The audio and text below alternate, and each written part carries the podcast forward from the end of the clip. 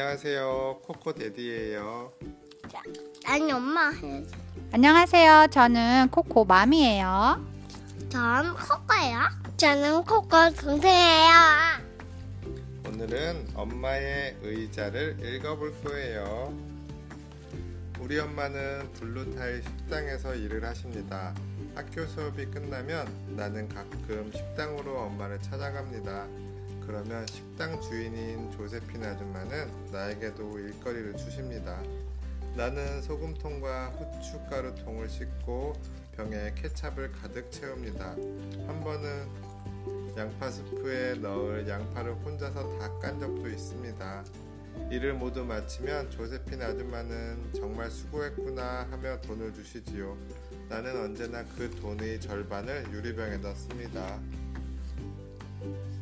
이렇게 커다란 유리병에 동전을 가득 채우려면 무척 오랜 시간이 걸리겠죠?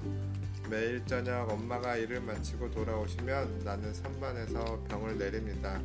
엄마는 지갑에서 팁으로 받은 잔돈을 모두 꺼내어 나에게 세어보게 하십니다. 그런 다음 우리는 동전을 몽땅 병에 집어넣지요. 엄마는 어떤 때는 식당에서 기분이 좋아 돌아오십니다. 또 어떤 때는 너무 지쳐서 내가 돈을 세어 나란히 늘어놓는 동안 잠들어 버린 적도 있습니다.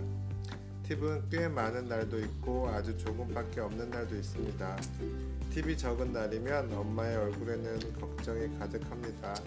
아무튼 매일 저녁 반짝이는 동전들은 하나도 남김없이 유리병 속으로 들어갑니다. 우리는 부엌 식탁에 앉아 팁을 셉니다. 할머니도 옆에 와서 앉으시지요. 우리가 돈을 세는 동안 할머니는 콧노래를 흥얼거리십니다. 할머니의 낡은 가죽 지갑에는 대개 우리에게 줄 동전 몇 립이 들어 있습니다. 할머니는 토마토나 바나나 그 밖에 이런저런 것들을 싸게 살 때마다 남은 돈을 모아 두었다가 병에 넣으십니다. 한 입도 더 넣을 수 없을 만큼 병이 가득 차면 우리는 그 돈을 몽땅 꺼내서 의자를 사러 갈 겁니다. 그래요, 의자요. 멋, 멋있고 아름답고 폭신하고 아늑한 안락의자 말이에요. 우리 벨벳 바탕에 장미꽃 무늬가 가득한 의자를 사려고 해요. 이 세상에서 가장 좋은 의자를요. 옛날에 쓰던 의자들이 모두 불에 타버렸거든요. 전에 살던 집에 큰 불이 나서 죄다 타버렸어요. 소파랑 다른 가구들도요. 바로 작년에 있었던 일입니다. 엄마는 엄마랑 나는 새 신발을 사서 집으로 돌아오던 길이었습니다.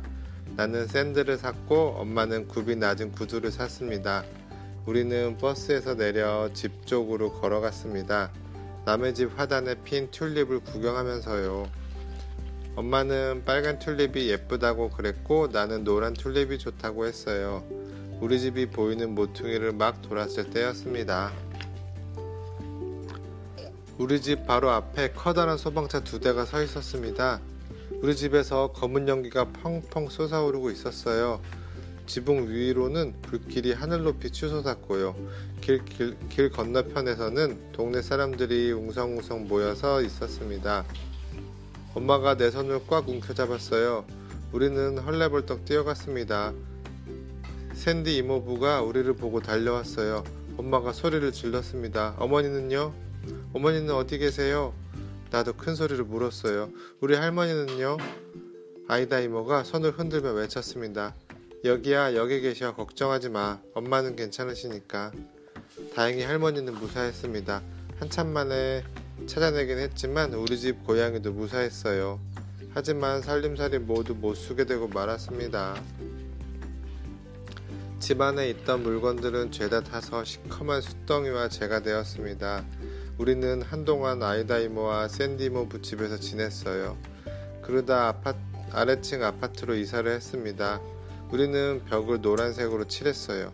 마룻바닥도 반짝반짝 윤이 나게 닦았습니다. 하지만 방들은 모두 텅텅 비었습니다. 새 집으로 이사하던 날 이웃 사람들이 피자와 케이크와 아이스크림을 가지고 찾아왔습니다. 또 여러 가지 살림살이도 갖다 주었습니다. 길 건너 앞집에서는 식탁화 의자 3개를 갖다 주었고요. 옆집 할아버지는 자식들이 어렸을 때 쓰던 침대를 주셨습니다. 우리 할아버지는 아- 아름다운 양탄자를 가지고 오셨습니다. 셀리 이모는 하얀 바탕에 빨간 무늬가 있는 커튼을. 만들어 주셨습니다. 엄마가 일하는 식당의 주인인 조세핀 아줌마와 아줌마는 냄비와 프라이팬 그리고 은그릇과 접시들을 갖다 주셨습니다. 내 사촌은 자기 고민형을 내게 주었지요. 할머니가 사람들에게 인사를 했습니다. 모두들 어쩌면 이렇게 인정이 많으신지 정말 뭐라고 감사의 말씀을 드려야 좋을지 모르겠어요. 다행히 이 애들은 아직 젊으니까 다시 시작할 수 있을 거예요. 사람들은 짝짝짝 박수를 쳤습니다.